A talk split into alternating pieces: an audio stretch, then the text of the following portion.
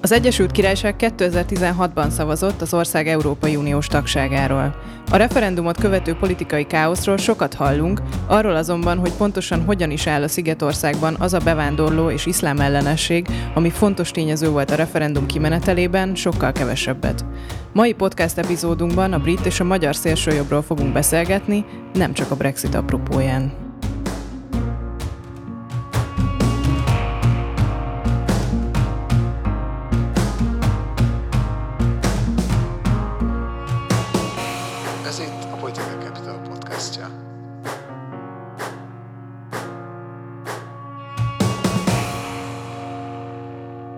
Üdvözlünk mindenkit, aki a Political Capital podcastjának mai epizódját hallgatja. Én Orosz Anna vagyok, a Political Capital elemzője, és mai témánk a brit és a magyar szélső jobboldal összevetése. Vendégeink Catherine Condor, doktori jelölt a Huddersfieldi Egyetem kriminológiai tanszékén és kutató a Center for Analysis of the Radical Right intézetnél, illetve Hunyadi Bulcsú, a Political Capital vezető elemzője, a radikalizmus és extrémizmus program vezetője. Térjünk is rá rögtön a Brexitre. Mi volt a szerepe Kata szerinted a brit szélsőjobboldalnak, ha egyáltalán volt szerepe a referendum kimenetelében? Ez elég egy összetett kérdés egyébként, ami sajnos egyszerű válasz nincs.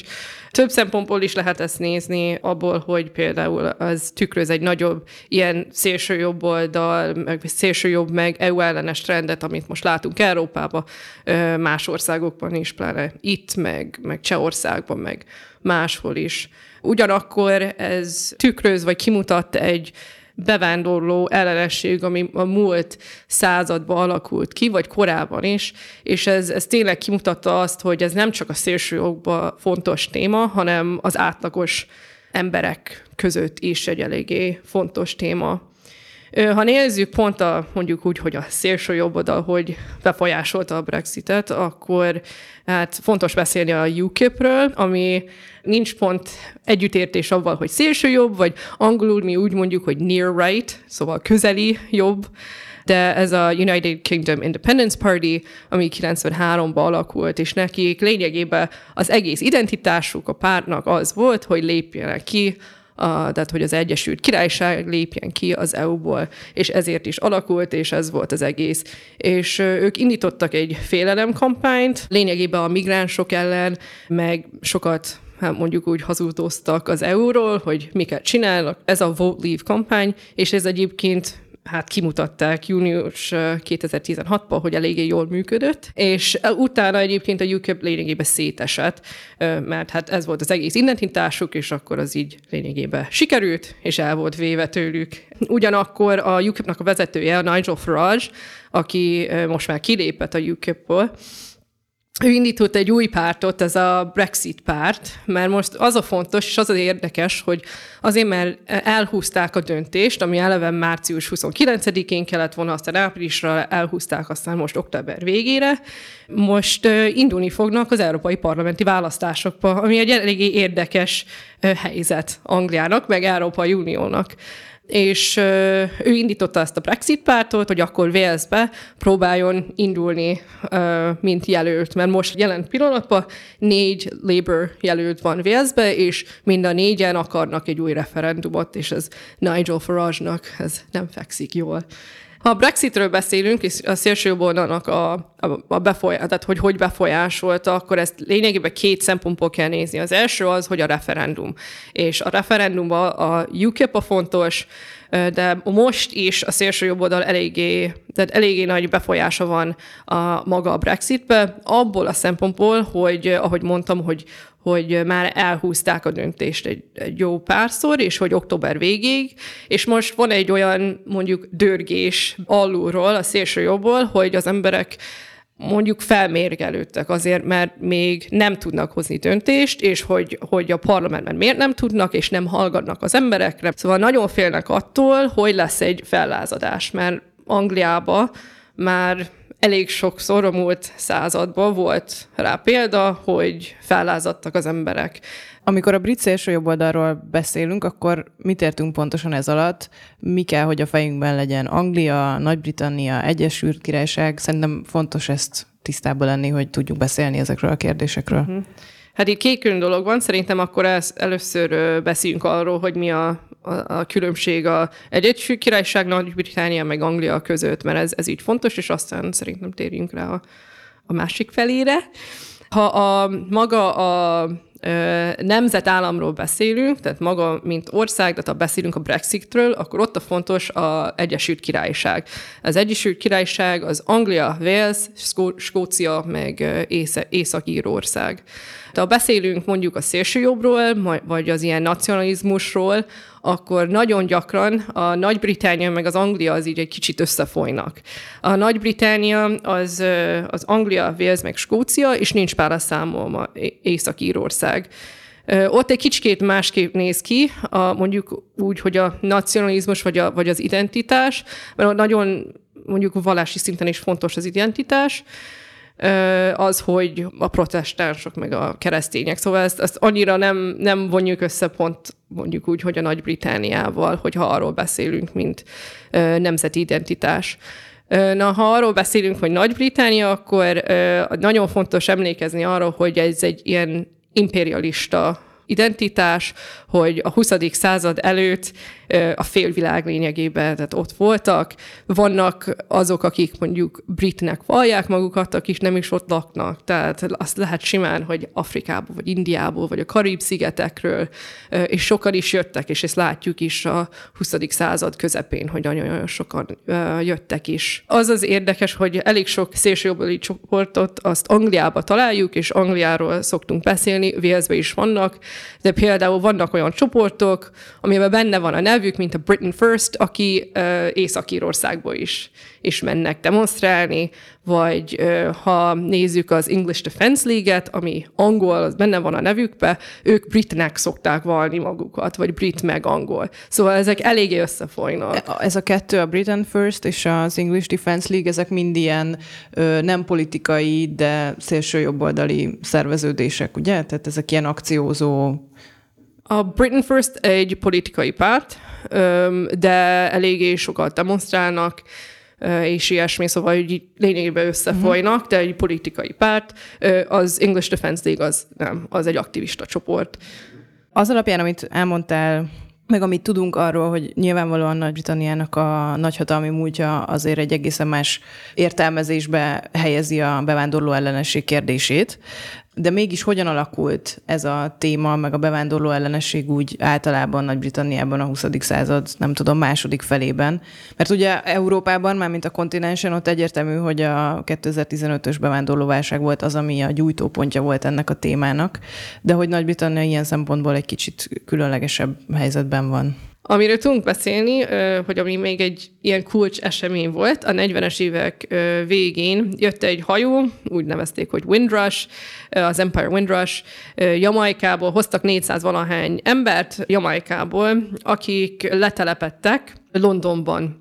És ez kezdett okozni ilyen problémákat az 50-es évek végén, mert kezdtünk látni fellázadásokat, például Nottinghamben, meg Londonban is, és akkor voltak ilyen rasszok és a feketék elleni fellázadások, és ezt elég gyakran egyébként láttuk a 20. század második felébe, és voltak ilyen problémák.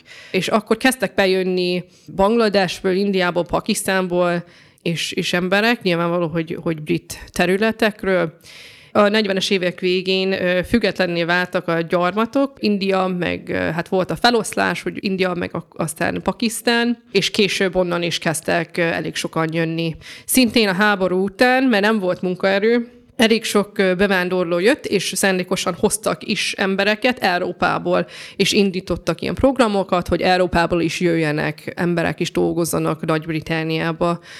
Szóval ez is eléggé fontos. Szóval eléggé a 20. században, ami a legtöbb embernek még ott van a, a fejükben, még tudnak emlékezni, vagy a szüleik még emlékeznek erre, hogy nagyon-nagyon-nagyon sok bevándorló azért jött a háború után. Ami még fontos, az, az szintén hát a bevándorló ellenesség, az nyilvánvaló, hogy egy nagyon fontos téma ha Angliáról beszélünk, vagy Nagy-Británia, vagy az Egyesült Királyságról, de szintén fontos az az iszlám ellenesség, ami a múlt 20-30 évben nagyon nagy témára vált, és nagyon fontos lett ottan, pláne a szélső jobb oldalban. És ott pláne a szeptember 11 2001 után az amerikai terrorista cselekmények után. Ez kezdett így felkelteni ilyen terrorizmus félelmet, és pár, amikor Londonban voltak a, a bombázások július 2005-ben, az mert hát az otthon volt nekik, ez indította el ezt a nagyon nagy félelmet, és utána látjuk is, hogy elég sok ilyen izlám ellenes csoport is létrejött. Térjünk vissza egy picit a UKIP-re, és arra, hogy egyenlőségelet lehet-e tenni a UKIP és a Fidesz közé, Bulcsú? Én elsődlegesen a Fideszről tudok beszélni, illetve természetesen vannak érdekes kapcsolódások a két párt között. Szerintem ez a magyar hallgatóknak valószínűleg nem um, nagy újdonság, de azért szerintem fontos, hogy rögzítsük és elmondjuk, hogy um, ahogy a bevándorlás ellenesség az egész Nyugat-Európában és ugye Angliában is egy nagyon régóta egy nagyon fontos téma, és mondjuk a szélső jobb oldal is nagyon um, használja ezt a témát kvázi, és ez egyik legfontosabb témája a szélső jobbnak Nyugat-Európában. Úgy Magyarországon a bevándorlás ellenesség és a bevándorlás mint téma az 2015 előtt ugye egyáltalán nem volt a politikai napirenden, és sem, semmilyen szereplő nem foglalkozott ezzel a kérdéssel. Egész egyszerűen azért, mert Magyarországon nem volt bevándorlás, Magyarországra nem jöttek menekültek és bevándorlók.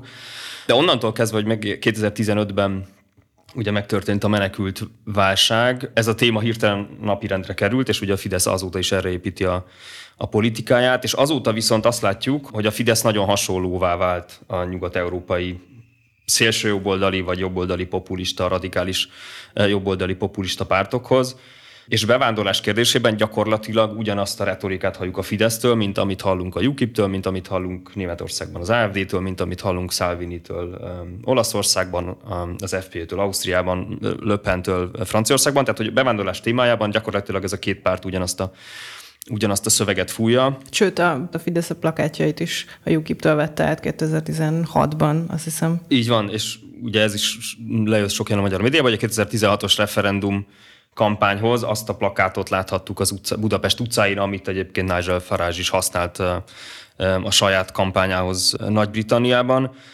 És aztán vannak még ilyen egyéb érdekes kapcsolódások, hogy például Nigel Farage nagyon jóban van Stephen Bannonnal, ugye a híres amerikai alt-right aktivistával, szervezővel, aki szintén többször járt Magyarországon, beszélgetett Orbán Viktorral, szó is volt arról, hogy, hogy a kvázi Fidesz kampányát is valahogyan segíteni fogja, aztán ezt nem látjuk, hogy ez megtörtént volna, de hogy azért látszik, hogy erős kapcsolódások vannak közvetlenül is, és, és közvetlenül meg még több a, a Fidesz és a UKIP között. Kata, szerinted a UKIP-et egyáltalán szélső jobboldali pártként kellene definiálnunk, vagy ez valami más fajta képződmény? Szerintem most már, de van egy eléggé, tehát eléggé változott a UKIP, tehát ahogy mondtam korábban is, hogy, hogy ezt inkább angol near right szoktuk mondani, ami, amik voltak 2015-ben, meg a kampány alatt, de most már kezdenek változni, és kezdenek inkább ilyen iszlám ellenesebb lenni. Például a, van a Tommy Robinson, aki egy eléggé nagy figura az angol szélső jobba, ő alakította a English Defense League-et, és most ő vezeti a Pegidet, aki egy iszlám ellenes szélső jobboldali csoport, ami Németországból indult, és ő is most be lett vonva a UKIP-ba mert az most, hogy Nigel Farage kilépett, most ez a Gerard Batten vezeti, és eléggé közel vannak, és, és, és a Tommy Robinson ő most egy tanácsadóként volt, volt így bevonva a UKIP-be. Szóval ott biztosan most már látunk elég erős szélsőjobboldali vonalakat. Bocsánat, azt még szólja közben, hogy ugye a szakirodalomban is szerintem vannak ilyen viták, hogy, tehát, hogy nem egyértelmű sehol, hogy mit nevezünk, melyik pártokat nevezünk szélsőjobboldali pártnak, mi alapján nevezzük ezeket szélsőjobboldali pártoknak, és hát úgy az egész szélsőjobboldal fogalom nagyon sokat változott, hogy nem lehet összehasonlítani a, a 30-as évek szélsőjobboldalát értelemszerűen a mai szélsőjobboldalal, tehát maguk a szereplők is teljesen átalakultak, és tudatosan direkt azért, hogy egyáltalán reagáljanak kvázi az új idők új kihívásaira. Mindenesetre a szakirodalomban vannak kvázi ilyen kritériumok, amik alapján aztán azt lehet mondani, vagy azt mondják szereplőkről, hogy, hogy szélsőjobboldaliak-e. Tehát, hogy az egyik az például ez a nacionalizmus, vagy nativism, aztán az, hogy az elit ellenesség az egy nagyon fontos jellemzője ezeknek a szereplőknek, az autoriter um, uralkodás, vagy az autoriter hatalomgyakorlás iránti igény, vagy ennek a gyakorlata egyáltalán, a bevándorlás ellenesség, és akkor e, igazából nem is csak a bevándorlás ellenesség, hanem egyáltalán a, az idegen ellenesség, tehát valójában a különböző kisebbségi csoportokkal szembeni előítéletek és a velük szembeni fellépések, illetve aztán van egy olyan komoly kritérium, hogy az erőszakra való buzdítás és az erőszak alkalmazása. És akkor ezek a kritériumok alapján aztán lehet különböző határokat húzni, és különböző térképeket felrajzolni, hogy ki, mi, hol szélső jobboldali, mennyire, stb. stb. Szóval, hogy nagyon nehéz szerintem ez alapján besorolni mondjuk ezeket a a szereplőket, ha mondjuk megnézzük ezeket a kritériumokat, akkor azt látjuk, hogy nagyon sokban szerintem a UKIP és a, és a Fidesz az nagyon hasonló álláspontot foglal el. Azonos állásponton vannak, tehát hogy például a elités, elitellenesség, bevándorlás ellenesség, ebben például biztos, hogy ugyanazon az oldalon vannak. Aztán az autoriter hatalomgyakorlás, ott én azt gondolom, hogy ott már feltétlenül eltérnek az álláspontok, és a nemzeti, vagy ez a nationalism, nativism is valószínűleg már egy külön oldal. Kata itt közben felhúzta a szemöldökét, és nem értett mindennel egyet. Szeretnél mondani valamit? Én hozzátenném itten, hogy legalábbis hát a szélső jobboldalon belül is vannak különbségek, és szoktunk különbséget tenni a szélső jobboldal, a radikális jobboldal, meg az extrém jobboldal között vagyis az extrém szélső jobboldal között, és itt is eléggé fontos különbségek vannak. Az egyik az például az, tehát ahogy Búcsú is mondta, tehát az összesben vannak ilyen nacionalizmus, meg ez a xenofóbia, az a, mondjuk úgy, hogy a immigráns ellenesség, meg ilyesmik vannak. Nyilván hogy látjuk a, az antiszemitizmus, vagy roma ellenesség, vagy ilyen kérdések is, de ez is így mondjuk úgy, hogy más szinteken látjuk. De egy eléggé fontos különbség az a radikális jobboldal, meg az extrém jobboldal. És nagyon sokan, pláne ha az angol irodalmat nézzük, akkor sokan azt mondják például, hogy az extrém jobboldal az inkább ilyen erőszakot ösztönöz, vagy erőszak ösztönző és ez akkor az ilyen kisebb csoportokról szoktunk beszélni, az ilyen white power, szóval fehér erő csoportokról beszélünk. Angliában pláne akkor ezek az ilyen skinhead csoportok, amik egyébként itt is vannak Magyarországon. De a radikális jobboldal az eléggé egy ilyen nagyobb tér. És azt is látjuk, és az is fontos a, a politikában is, hogy mondjuk úgy, hogy a radikális jobboldal az alkotmány ellen van, de az extrém jobból az, az kifejezetten alkotmány ellenes. És azért van az, hogy mi többször azt látjuk, hogy a politikában az extrém jobboldali csoportokra szoktak figyelni, és azokat szokták mondjuk fel, fel, felosztani. Köszönöm. Mint például itt is volt a szebb jövőben, itt is volt több feloszlás, de pláne Angliában, ha Angliáról beszélek úgy, hogy szélsőból ez a National Action, ami 2016 végén feloszlottak. Hát itt, itt egy kicsit másképp beszélnék a csoportokról, vagy másképp kategorizálnám őket, de ha Angliáról beszélünk, akkor igen, szóval ez, ez eléggé fontos, és ha politikai pártokról beszélünk, például a UKIP vagy a British National Party, a BNP, az inkább ez, ez erre a szélső, vagy ahogy mondtam, ez a near jobb oldal, de ha a nagyobb ilyen aktivista csoportokról, az EDL, az az English Defense League, vagy a Democratic Football Lads Alliance, vagy ilyesmi, az inkább ilyen radikális, akik így demonstrálni is szoktak, meg, meg ilyesmi. Szóval... Bocsánat, én ezzel teljesen egyetértek. Szerintem az még érdekes a magyar szempontból, hogy a, hogy milyen különbség van például a fogalomhasználatban, így kvázi ilyen szakirodalmi fogalomhasználat, és az ilyen köznapi fogalomhasználat. Például Magyarországon a, egyes szélsőjobboldali szereplők például magukról szeretik azt mondani, hogy ők radikális jobboldaliak, ami egyfajta ilyen pozitív imázs építő szó az ő szempontjukból, mert hogy azt fejezi ki számukra, hogy a hagyományos elithez tartozó mainstream konzervatív jobbal szembeni igazi jobboldali erő.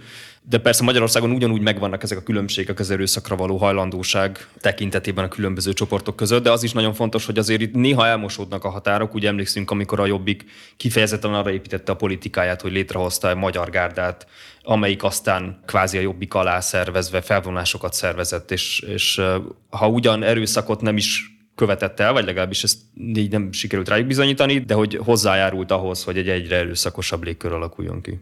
Szerintem ez egy nagyon érdekes különbség Magyarország és Anglia között, ha jól értem, vagy az Egyesült Királyság között, hogy míg az Egyesült Királyságban nem, tehát a politikai szintéren nem annyira erős a szélső jobb oldal, Magyarországon igen.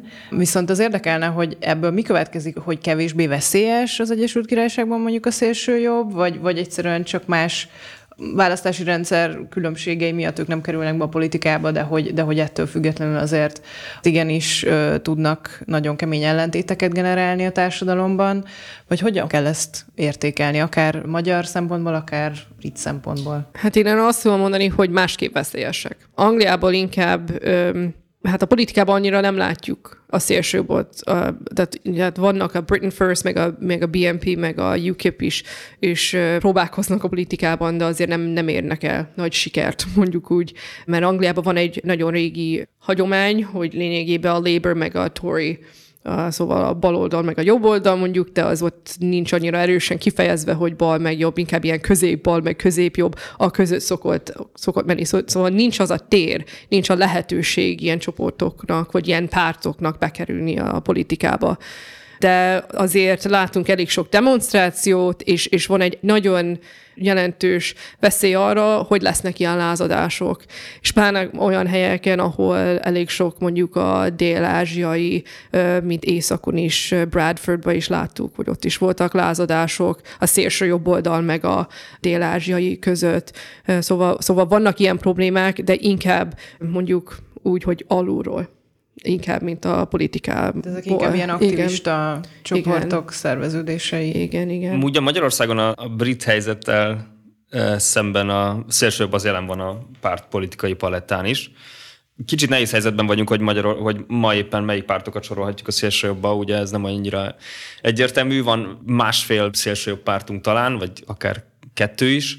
Ugye a Jobbik az nagyon sokáig egy nagyon szélsőséges párt volt, amelyik az utóbbi években egy kvázi egy radikális változást próbál végrehajtani, és nagyon igyekszik középre. Ennek ellenére a, egyrészt a politikájában máig vannak olyan elemek, amik szerintem besoroltuk a szélsőséges kategóriába, tehát például a bevándorlás ellenességben megőrizték a korábbi pozíciójukat, és keményen versengenek a fidesz hogy még a Fidesznél is jobban utálják a bevándorlókat, és, és próbálják kívül tartani a, a, a bevándorlókat. Plusz még a Jobbikban a vezető pozíciókban is vannak máig olyan személyek, akikről feltételezhető az, hogy továbbra is szélsőséges ideológiákat vallanak. Ugye ismerjük például a pártelnöknek, Schneider Tamásnak is a múltját, hát az kétséget kizáróan elég szélsőséges múlt. Ismerjük azt, hogy a fiai a betyársereg tagok, tehát hogy valószínűleg az egész családi környezet olyan, amilyen, ugye láttunk képeket az esküvőjükről, meg videókat az esküvőjükről, tehát hogy azt hiszem, hogy ez gyakorlatilag mondhatjuk azt, hogy Schneider Tamás máig is szélsőséges politikus, szóval hogy vannak ilyen kérdőjelek, ennek ellenére, amit a Jobbiktól látunk, hallunk ma, a mainstream kommunikációban azért az már sokkal jobban hasonlít egy ilyen mainstream konzervatíva pártra, mint egy szélső jobb pártra. És aztán van a mi hazánk, ami egy viszonylag friss szerveződés, na hát őket egyértelműen be lehet sorolni szerintem a szélső kategóriába, szóval hogy van másfél-két pártunk a pártpalettán, akik szélsőjobboldali pártnak minősülhetnek, és akkor emellett van egy viszonylag gazdag szervezeti csoportosulás, akiknél aztán megint különbségeket lehet tenni például az erőszakra való hajlandóság között, hogy melyiket hova soroljuk radikális, melyik mennyire szélsőséges. De itt a, aztán látunk, vagy láthatunk szerintem komoly veszélyforrásokat, tehát ilyen erőszakpotenciált jó pár csoportban. A Magyar Önvédelmi Mozgalom továbbra is szervez például felvonulásokat kisebb településeken, a betyársereg az folyamatosan tart a tagjainak kvázi ilyen harci kiképzéseket, ugyanezt csinálja a 64 vármegye mozgalom is ugyanígy tart ilyen kiképzéseket.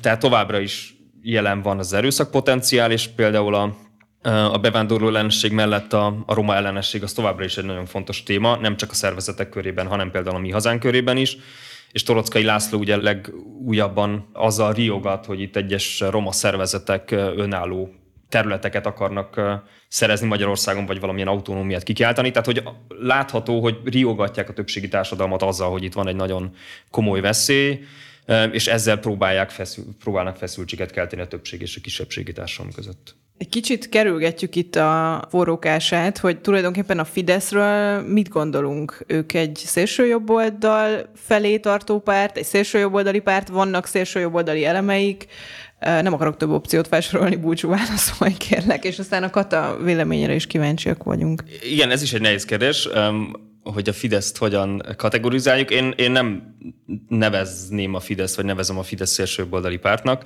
Ahogy az előbb is mondtam, bevándorlás témájában a Fidesz tényleg egy követ fúj a nyugat-európai szélsőjobboldali, jobboldali populista pártokkal, de azért a nagyon sok más területen szerintem nem nevezhető szélsőjobboldali pártnak. Szerintem a Fidesz az egy nemzeti karaktereket hangsúlyozva, vagy a nacionalizmusra építő és a bevándorlás ellenességre építő autoriter párt. Egy pár évvel ezelőtt Cass Mood, aki egy szélső jobboldal kutató, kint Amerikában, ő azt mondta a Washington Postba, hogy a, a Fidesz egy konzervatív jobboldali párt radikális jobboldali policykkal. Na, én szerintem ez azóta változott egy kicsit, mert láttuk is ezt a nagyon erős immigráns elleni kampányt, amit indítottak, erősen xenofóbok, erősen nacionalisták, erősen nativisták, ami azt jelenti, hogy Magyarország a magyaroké, erősen próbálják a, a külföldön lévő magyarokat is bevonni. Jó, ez lehet, hogy, hogy ilyen politikai szempontból is, is csinálják, hogy szavazatokat tudjanak nyerni, de azért az a, azok az, az üzeneteket küldik az embereknek, hogy, hogy ez fontos, hogy fontos, hogy homogén vagyunk, fontos az, hogy a Magyarországon magyarok vannak, fehér magyarok vannak, és, és ez erősen jobboldali üzenetek szerintem. Én Kaszmudének ezzel a tipologizálásval egyet tudok érteni, mert hogy ez, én is ezt gondolom, hogy, hogy vannak olyan policy területek, például bevándorlás ellenség, ahol a Fidesz szélsőséges retorikát és szélsőséges politikát is folytat, de hogy más területeken nem. És az igaz, hogy az üzeneteiben a Fidesz nagyon erősen épít a nacionalizmusra, de azért ott is azért nagyon szerintem lehet húzni egy határozott vonalat a Fidesz között és a, és a szélső jobboldali szereplők között, hogy mennyiben tér el például a retorikájuk és a gondolkodásuk a nemzettel kapcsolatos témákban például, akár például az irredentizmus kérdésében, tehát szerintem ott egy éles határvonalat lehet húzni. Kata már épp nem ért egyet valamivel, úgyhogy... Sok minden nem.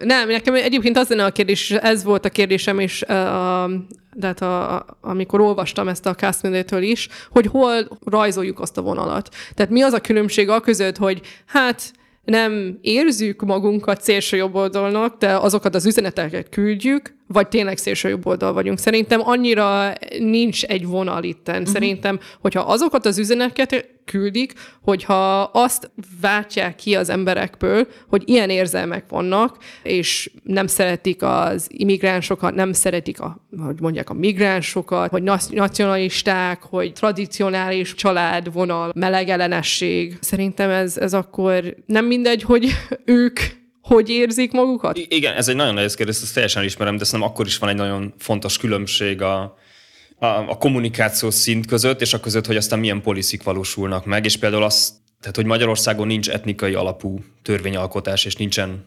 kisebbségek elleni törvényalkotás, tehát hogy poliszik szinten szerintem ez nem jelenik meg. És nem ez egy fontos különbség a szélső oldal és mondjuk a Fidesz között. Szerintem az, az a veszélyes, hogy hogy azért, mert egy ilyen egészen, hogy, hogy a médiát lényegében átvették, hogy az átlagember ezeket hallják.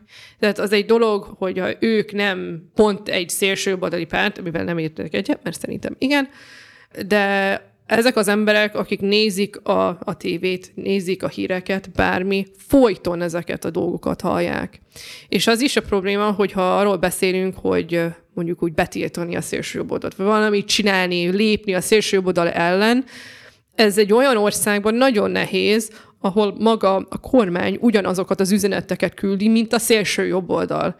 Tehát hogy lehet a szélső jobboldalt és ezeket az üzeneteket betiltani, amikor a médiába, a hírekbe is ugyanezeket halljuk. És ez szerintem állatira veszélyes, és ezért szerintem őszintén nem segít, hogyha nem hívjuk a Fidesz szélsőbaldai pártnak. Csak nagyon röviden, hogy e- ezzel teljesen egyetértek, tehát hogy abszolút a társadalmi veszélyessége abszolút megvan annak, amit a, amit a Fidesz ma csinál kormányzati szinten, főleg kommunikációs szinten. És nem csak az, hogy, hogy a, azzal, hogy gyakorlatilag ő uralja a médiát és a közbeszédet Magyarországon ez, ezáltal mindenhova elér az üzenet, amit ő mond, és hogy ez feltüzeli az embereket. Ugye ennek láttuk egy csomó példáját, hogy rendőrt hívnak bevándorló nézett emberekre azért, hajléktalanokra. mert hajléktalanokra, meg bármilyen más e, kicsit, akinek esetleg más a bőrszíne, arra rögtön rendőrt hívnak attól félve, hogy ő illegális bevándorló. Szóval abszolút megvan ennek a társadalmi veszélyessége. Plusz még ott van az is, hogy ez ugye legitimizálja ezt a fajta beszédet, és ezáltal erősíti a szélsőjobboldali szervezeteket is, tehát hogy kvázi megágyaz nekik. De szerintem ettől függetlenül azért fontos különbséget tenni a különböző szereplők között, mert ha összemossuk ezt a fogalmat, és mindenkit, úgy, mindenkit szélsőjobbnak hívunk, akkor szerintem az nagyon megnehezíti, hogy pontosan lássuk azt, hogy ki ellen hogyan kell fellépni és mit kell tenni. Még egy utolsó kérdésem lenne, ö, már itt kicsit belefolytunk abba, hogy megelőzés, meg szélső jobb oldal elleni fellépés. Ö, hogy néz ki ez Angliában, Nagy-Britanniában? Ö, mennyire mennyire egyértelmű az, hogy, vagy mennyivel egyértelmű, mint Magyarországon az, hogy a szélső jobb oldalnak nem adunk teret? Uh-huh. Nagy-Britániában, vagyis az Egyesült Királyságban sok szempontból próbálják ezt így halkítani, vagy hogy mondjam. Elsősorból van egy eléggé erős mondjuk gyűlöletbeszéd elleni fellépés, vagy törvény. Törvények vannak. Például a Jada Franson, aki a Britain First-nek az egyik vezetője volt, ő is most várja azt, hogy, hogy mi lesz, várja a büntetést arra, mert Belfastban voltak, és ott, ott avval vádolták, hogy, hogy gyűlöletbeszédet mondott. Szóval vannak ilyen fellépések is, a rendőrök azért kiszoktak menni ilyen demonstrációkra, meg ilyesmi, és sokszor volt, hogy le is voltak állítva. Olyan szempontból is fontos, hogy ha nézzük az online teret, mert, mert nagyon sokan ezek mondjuk Facebookon keresztül működnek, meg, meg online működnek, hogy például most pár hete a Facebook véglegesen leszette a, az English Defense League-et, a Britain First-et, meg a British National Party véglegesen leszette Facebookról. Már többször is próbálták leszenni, visszajöttek minden, de most már így tényleg mondták, hogy, hogy ez, ez végleges, és és már nincsen terük egyáltalán Facebookon. Szóval ilyen szempontból is elég erősen követik. És az is, hogy, hogy Angliában van egy jó pár ilyen kutatóintézmény, vagy intézmény, ami ellen dolgozik. Van a Hope Not Hate, a Institute for Strategic Dialogue, Institute for Race Relations, ezek is vannak, akik követik, és nem csak a radikális vagy extrém jobbodat, hanem a, a radikális vagy extrém izlamot is. Van például a Quilliam Londonban, ami pont az extrém izlam ellen dolgozik. És akkor is van a, a prevent stratégia, ami szintén az extrémizmus ellen van, és szintén a, a jobb oldal, szélső jobb oldal, vagy extrém jobb oldal, meg az extrém izlam ellen is dolgozik. Szóval, szóval sok sok szinten megy ez a dolog Angliában. Ugye Magyarországon egy nagyon fontos különbség Angliával szemben, amiről kicsit már beszéltünk, hogy amiatt, hogy a párt politikai szintéren is jelen vannak szélsőjobboldali pártok, és hogy maga a kormányzat is használ a beszédmódjában szélsőjobboldali elemeket, emiatt ugye teljesen más az egész társadalmi politikai környezet, és ahogy Angliában van egy teljes, hát a mainstream párspektrum van egy egyetértés arról, hogy nagyon fontos a szélső jobb oldal, de nem csak a szélső oldal, hanem általánosságban a szélsőségek elleni fellépés. Úgy Magyarországon ez, ez hiányozni látszik, ugye részben a, a kormányzati, vagy a Fidesz politikai érdekei miatt és hogy emiatt nincsen politikai akarat Magyarországon arra, hogy legyen akár egy ilyen prevenciós stratégia, vagy hogy akár azt, hogy, tehát hogy, vagy bármilyen más eszközökkel segítsék a, a radikalizmus elleni fellépést, akár az, hogy az iskolákban megjelenjen ez a téma, akár az, hogy civil szervezetek működjenek ilyen téren, kapjanak erre támogatást, legyenek erre programok, akár az, hogy a különböző szereplők együttműködjenek ezen a, ezen a területen. Ugye Nyugat-Európában, Angliában is a különböző szereplők, a hatóságok, rendőrség, civil szervezetek, ott egy, van egy iskolák, ifjúsági munkások, szociális munkások, tehát van egy nagyon szoros együttműködés a különböző szereplők között, mert hogy csak együtt lehet föllépni a, a radikalizmus ellen. Magyarországon ez teljesen hiányzik, és nincs is erre politikai szándék. Ami viszont szerintem érdekes, az az, hogy, a, hogy, hogy mégis vannak arra utaló jelek, hogy a, hogy a hatóságok, mondjuk a belbiztonsági szolgálat az dolgozik ezen a területen, és figyeli a szereplőket. Ugye láttuk 2016-ban, amikor betiltották és felszámolták a, az MNA-t, Ugyanígy egy másik ilyen jelzés volt, amikor kitiltották a két szélsőjobboldali aktivistát, James Dawson és Nick Griffin Magyarországról. Szóval látszik, hogy van munka, meg történnek dolgok, de ez egyáltalán nem jut el vagy nagyon kevéssé jut el a nyilvánosságra, ba, és nagyon nincs szó arról a nyilvánosságban, hatósági kormányzati részről, politikai részről, hogy miért lenne fontos, hogy többet tegyünk, vagy hogy fellépjünk ezek ellen. És még egy dolog, ami szerintem szintén fontos itt, hogy Magyarországon a rendőrség az nem, tehát valójában nincsenek adataink arról, hogy gyűlöletbűncselekményekből mik történnek és hány, hány történik Magyarországon. A rendőrség vezet valamilyen statisztikát, de ez a statisztika az teljesen hiteltelen, tehát nem fogadhatók el azok az adatok, amik benne vannak. Nincs erre, nem is ismerjük azt, hogy hogy készül alapvetően ez a stratégia, vagy ez a, az adatgyűjtés. van néhány civil szervezet, amelyik bizonyos területen gyűjti ilyen adatokat, tehát például a, a antiszemita gyűlöletbűncselekményeket gyűjtik, de mondjuk roma ellenes bűncselekményeket, gyűlöletbűncselekményeket nem gyűjt semmilyen szervezet, tehát hogy se hatósági szinten, se civil szinten nincs adatgyűjtés arról, hogy milyen gyűlöletbűncselekmények vannak. Azt is ismerjük, vagy láttunk a múltban sok példát arról, hogy a, a bírósági gyakorlat milyen önellenmondó ebben a tekintetben, tehát nagyon sokszor, hogy például roma embereket ítéltek el gyűlöletbűncselekmény miatt, és kisebbségi csoportokkal, vagy kisebbségi csoportok tagjaival szemben elkövetett gyűlöletbűncselekményeket meg nem kvalifikáltak gyűlöletbűncselekményként, hanem simán garazdaságként ítéltek el elkövetőket. Egyáltalán nincs konzisztens stratégia és gyakorlat ebben a tekintetben Magyarországon. És ami még a gyűlöletbeszéd szempontjából fontos, az, hogy ami feltétlenül összefügg a, a piac méretével, ahogy a Nagy-Britanniában a Facebook egyre komolyabban föllép a gyűlölet beszéd ellen. Magyarországon ez nagyon sokáig nem történt semmi. Most már Magyarországon is vannak olyan szervezetek, amelyeket letiltottak a Facebookról, de mégis azt látjuk, hogy például az a kormányzati szélsőséges bevándorlás ellenes beszéd és az a gyűlöletkeltő beszédmód, az viszont korlátok nélkül terjed a Facebookon, és amikor Lázár János csinál egy videót Bécsben, azt egyik nap leszedi a, a Facebook, aztán pár nap múlva visszakerül oda. Szóval, hogy, egyet, hogy ebben a tekintetben sincs Magyarországon egy komoly fellépés. Köszönöm szépen a beszélgetést. A mai podcast epizódunkban Catherine Kondorral és Hunyadi Bulcsúval beszélgettünk a brit és a magyar szélső jobb oldalról, illetve a kettő közötti különbségekről. Erről a témáról, más témákról a Political Capital honlapján, a blogján, a Facebook oldalán, az Instagram oldalán és természetesen a podcast csatornánkon lehet tájékozódni. Köszönjük szépen a figyelmet!